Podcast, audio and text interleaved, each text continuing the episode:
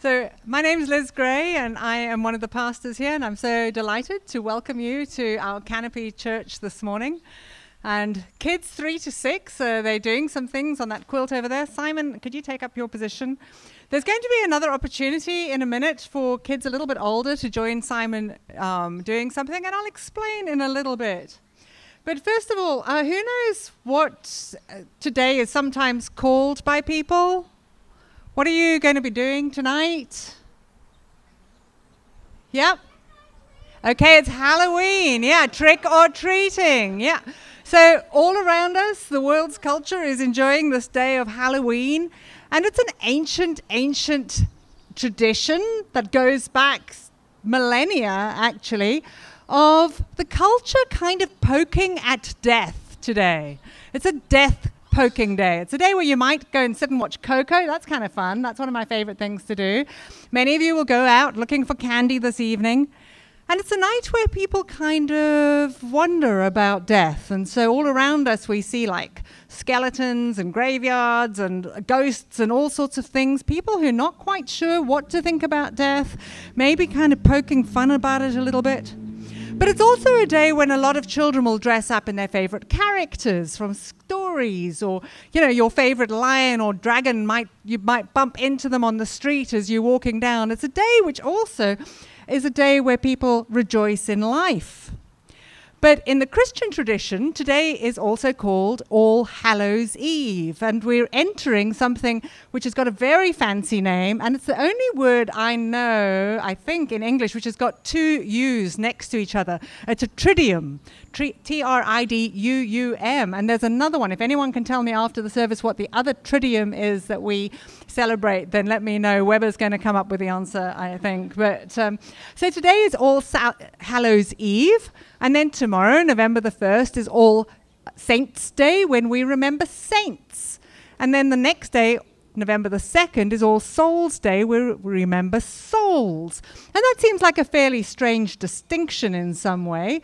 But for saints, when we think of saints, quite often we think about people who honestly became a little bit famous, perhaps, by loving God so wholeheartedly that they began to be called saints, like St. Francis of Assisi or Mother Teresa. And maybe some of you have got a favorite saint who you really, really admire, somebody who has wholeheartedly followed God in their lives. And then All Souls is where we remember everyone who we know who has died and who has gone to the Lord and who we miss and we want to remember. It's a good day of remembering people. And we're actually going to remember next Sunday on November the 7th, which is the first Sunday after All Souls. So Amy will be helping us think through, or will all be helping us think through what it means to remember those whom we, who've gone before us to be with Jesus.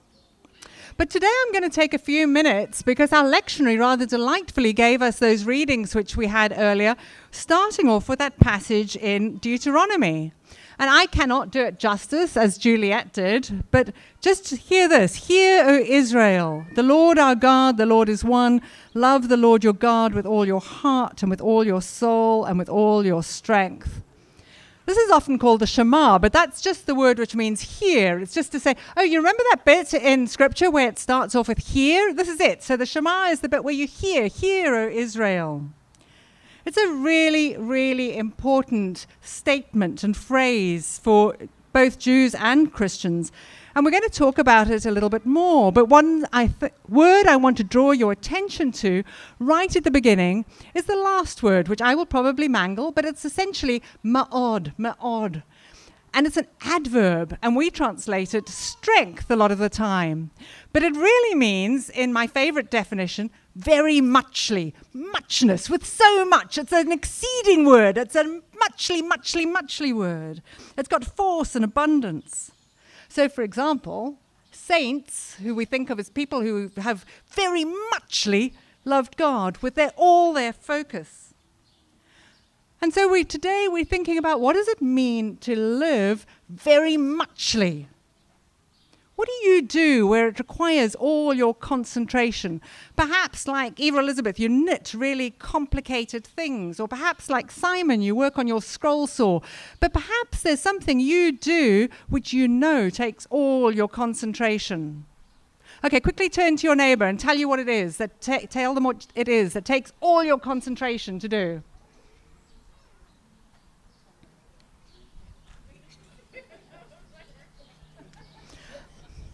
Okay, all sorts of things which we focus on.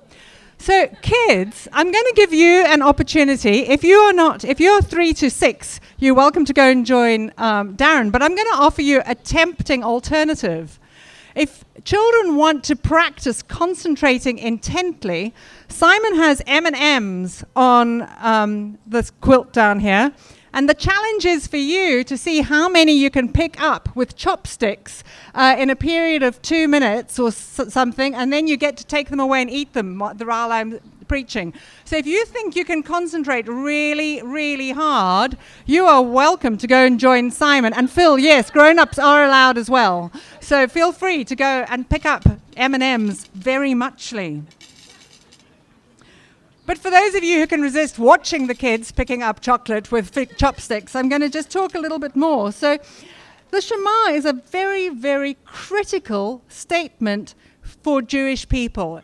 It's something which they will have said every morning and every evening as they were children growing up. It's something you'll hear in any Jewish service. And so, as I was thinking about it this week, I reached out to Rob Schenck and he introduced me to an extremely friendly rabbi in Alexandria. And I got to go and sit on his porch for a while and ask him, Why is this prayer so important to you? Oh, he said, it is not a prayer. So I felt straight away quite rebuked at that. Um, so uh, after we'd got over that little hump in our relationship, we moved on. And he said, It's not a prayer, it's a liturgical statement. It's a statement where you go in and you, you're going to declare about the oneness of God. And so in the synagogue, they start off with saying, Hear, Israel, the Lord our God, the Lord is one. And then, rather beautifully, something I didn't know is that they then pause for silence. And in the silence, silently within themselves, they say, Blessed be the name of his glorious kingdom forever and ever. And that extra line is like a rabbinic add on, it's not in the original scripture. And it's, so it's silent. But what the rabbi described to me is he said, This is a moment of collective awe. Isn't that beautiful? So the whole congregation says that, and then they stop in collective awe and just focus on that oneness, the statement about the oneness of God, with all their brain, everything inside them, the, the left and right, the, the, the bits of their brain which are about serving other serving God, and then also the bits of their brain which are about serving themselves. Very muchly with their bodies, their minds, and with their meod, very muchly all under, all that we're doing under the purview of God, all under the transcendent one. Absolutely everything we say, do, breathe, think, act, all under the oneness of God. And we call, therefore, to love God very muchly and let it stir up in us the sense of collective awe. As N.T. Wright put it, to pray the Shema was to embrace the yoke of God's kingdom, to commit oneself to God's purposes on earth as in heaven, whatever it might cost. It was to invoke and declare one's loyalty to one God who has revealed himself in action in the Exodus and now was giving his people their inheritance. And so, as Jesus was growing up, he too would have prayed the Shema twice a day as a good Jewish lad. And he too would have had this idea about the transcendence of God. And so, how remarkable when he knew what a kind of holy statement this was. That when he was challenged by the Pharisees, as we heard in that reading from the gospel just now, he took it and he kind of tweaked it. Listen again to what that passage from Matthew says. Hear what our Lord Jesus Christ says. You shall love the Lord your God with all your heart and with all your soul and with all your mind. This is the first great and great commandment, and the second is like it. You shall love your neighbor as yourself. On these two commandments depend all the law and the prophets. Every single Sunday, we too say those words at the beginning of our service. You can read them there on page 124. We've only just done it. So Jesus takes this idea about the oneness of God and says, okay, here are the implications. The implications now are that we're going to love God, but that we are also then going to love our neighbors. And then along comes Paul. Oh my goodness, Paul, also a good Jewish lad who would have grown up praying the Shema twice a day. Paul, who also knew every letter of the law. And it, then, did you pick it up in 1 Corinthians 8, which we heard a little earlier? Paul comes and takes that and rips it down the middle and inserts Christ right in there. And what is more, the crucified Christ. Paul said, And yet for us there is one God, the Father, from whom all th- are all things and for whom we exist, and one Lord Jesus Christ, through whom are all things and through whom we exist. Paul takes this holy statement and alters it shockingly, boldly. He drags it into his context and says this is still true. God is still one over all. This is a, a statement about being a kingdom people in the middle of a pagan world. But that as Christians, we see the oneness of Christ being revealed in the person of Christ. Let me quote N.T. Wright again, twice in one service. Wow. The force of the revision is obvious. What Paul has done, or what someone else has done, which Paul is here quoting, is to separate theos and kyrios, God and Lord, in the original prayer, adding brief explanations. A small step for the language, but a giant leap for theology. Jesus is not a second God. That would abrogate monotheism entirely he is not a semi divine intermediate figure. He is the one in whom the identity of Israel's God is revealed. And so Paul there is separating out God and Lord to help us understand the Father and the Son as two persons, but nevertheless one God. And Paul then goes on in Ephesians and he pulls in the Spirit as well when he says, There is one body and one Spirit just as you were called to the one hope that belongs to your call, one Lord, one faith, one baptism, one God and Father of all, who is over all and through all and in all. We know God as one God, but what a wonder it is that we can know Him in three persons. We can know Him as Father, Son, and Holy Spirit. And in a moment, we're going to say the Nicene Creed together, and we will emphasize this faith that we believe in one God. We will be anchoring ourselves to this truth, not simply saying that we know He exists, but saying that we trust Him. We entrust ourselves to Him. And that this is the foundation from which all our belief flows. That we very muchly believe in one God in the three persons, in the God who is manifest in the crucified Christ, and by whom we pray through the Holy Spirit. And not only do we believe, but this belief evokes a response. And we act on our belief by very muchly loving God, by very muchly loving our neighbors. It's a response to our commitment. And for many reasons. I think Jesus added this on, but I think in some ways it's because our response to our neighbors reflects our response to very muchly loving God.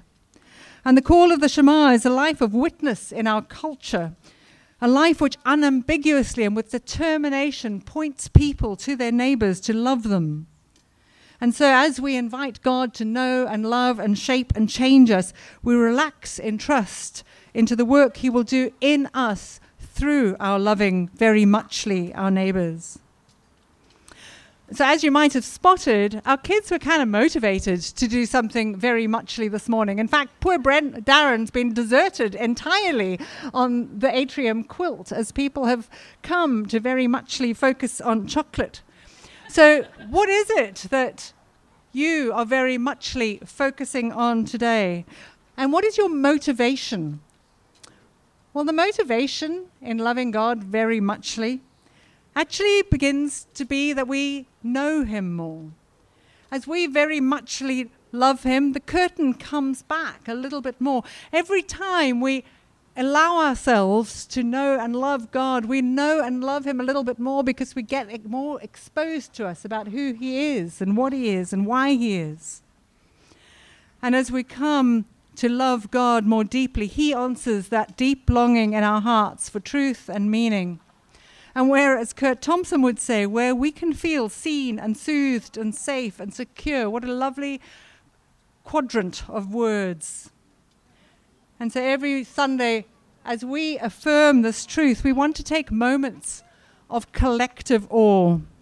We want to do it as we love each other and our neighbors, no matter how smelly and obnoxious, unkind and unfriendly they are. Because in order to love God, we need to take time to be captivated by Him. I encourage you this week to take some moments to just simply sit and look at something beautiful. Examine the beauty of God. Take time to breathe and look for Him. Focus your mind very muchly in complete awe. Because God loves us because He does, even though we too are smelly, obnoxious, unfriendly, and unkind. And He sticks with us and He welcomes us, the entirety of us. And so this week, I invite you to think about what it means to concentrate very muchly on loving God, even more than the kids focusing on their chocolate. Let's pray. Oh, I thank you so much, Father, for the way that Scripture unfolds gradually deeper and deeper truth.